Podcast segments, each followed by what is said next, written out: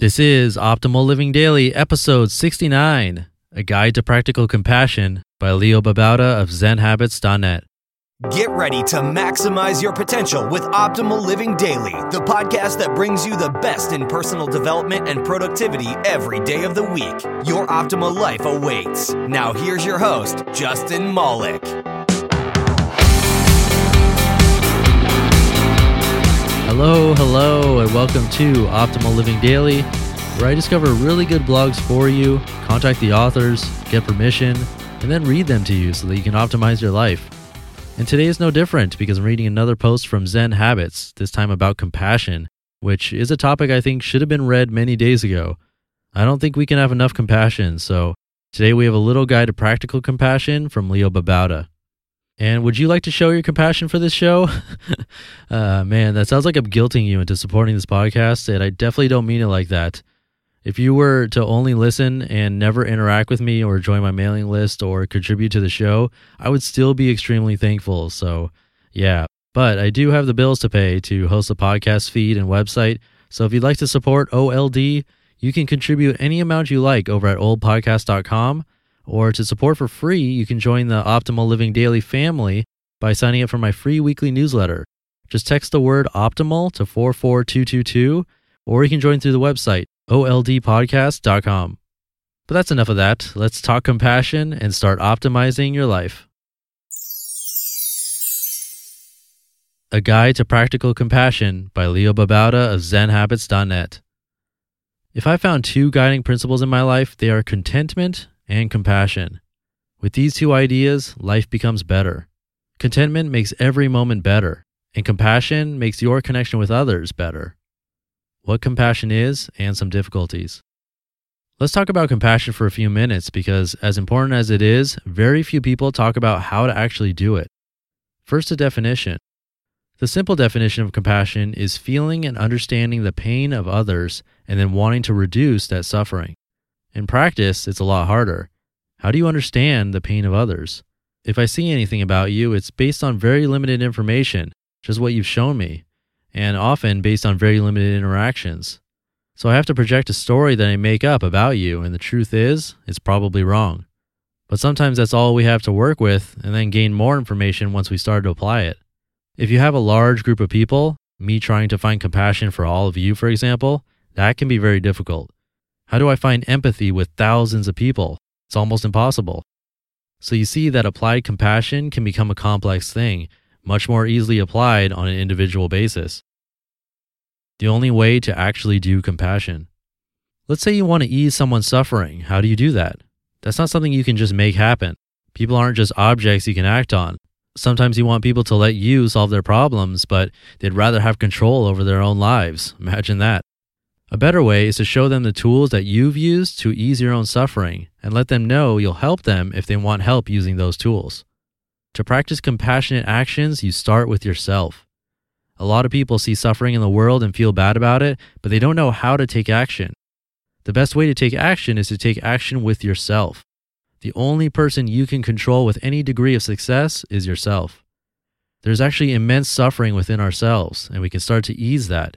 And when we do, we then now have a model for applying that to others, to one other person, to a thousand, or to the world. Your self-compassion becomes a model for everybody else. If I can be compassionate with myself, then I know how I did it. I can tell others the amazing results and how they can do it too. Then you have a model that can be replicated, and they can apply that to themselves, and then you have compassion being made on a large scale just by starting with yourself. Will the same method that worked for me work for everyone else? No, but it'll work for some people who can replicate it, and then they can show their way to others, try each other's methods, and create new methods to try with others. Kind of an open source compassion network. I think that's the only way to do it. For instance, here on Zen Habits, I constantly try to help people change habits, get out of debt, or realize that there's awesomeness within themselves. But I start with me and show how I did it, then show how you can replicate it within your own lives. Acting to ease others' suffering. I can also act in ways that I believe are compassionate to the people right in front of me, and you might think, isn't that compassion for others? But really, it's compassion for myself in another form. It's another self-compassion method. Imagine the pain you feel when you see someone else suffering. The suffering you feel is real suffering, just as the other person is suffering. Yet, most people don't actually ease that suffering in themselves. So how do you ease that suffering in yourself when you see someone else suffering?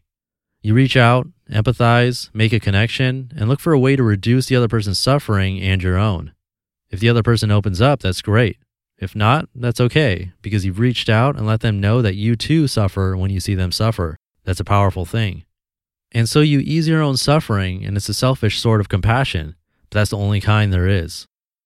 The practical steps.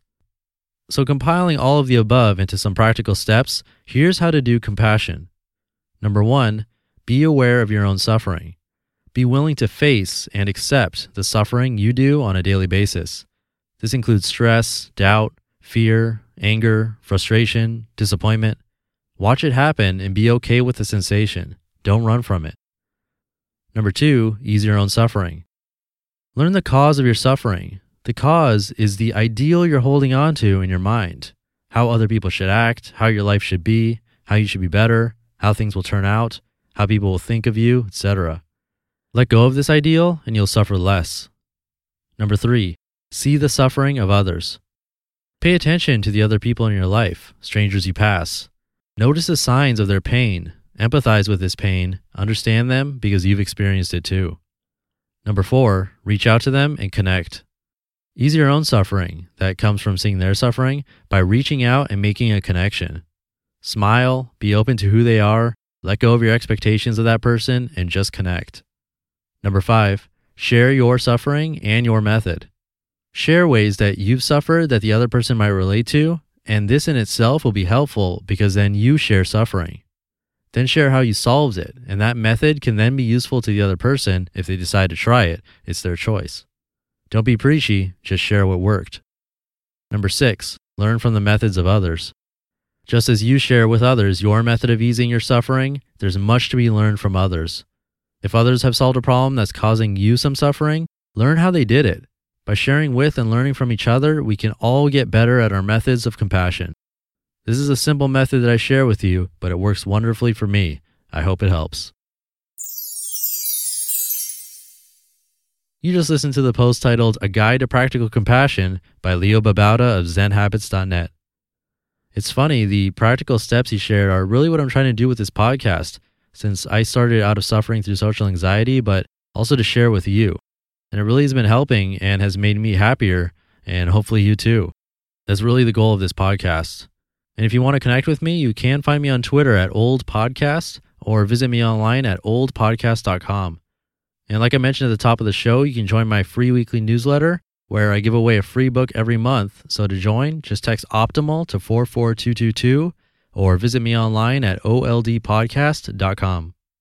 And I read every email reply from my newsletter, so that's a great way to stay in contact as well. And that's it for episode sixty-nine. I'm back tomorrow with Financial Friday, so I'll see you there where your optimal life awaits. You've been listening to Optimal Living Daily. Be sure to hit the subscribe button to stay up to date on each new episode and head to old podcast dot com. That's O L D podcast dot com for a free gift as well as more actionable tips and resources to help you maximize your potential. Thanks for joining us, and remember, your optimal life awaits.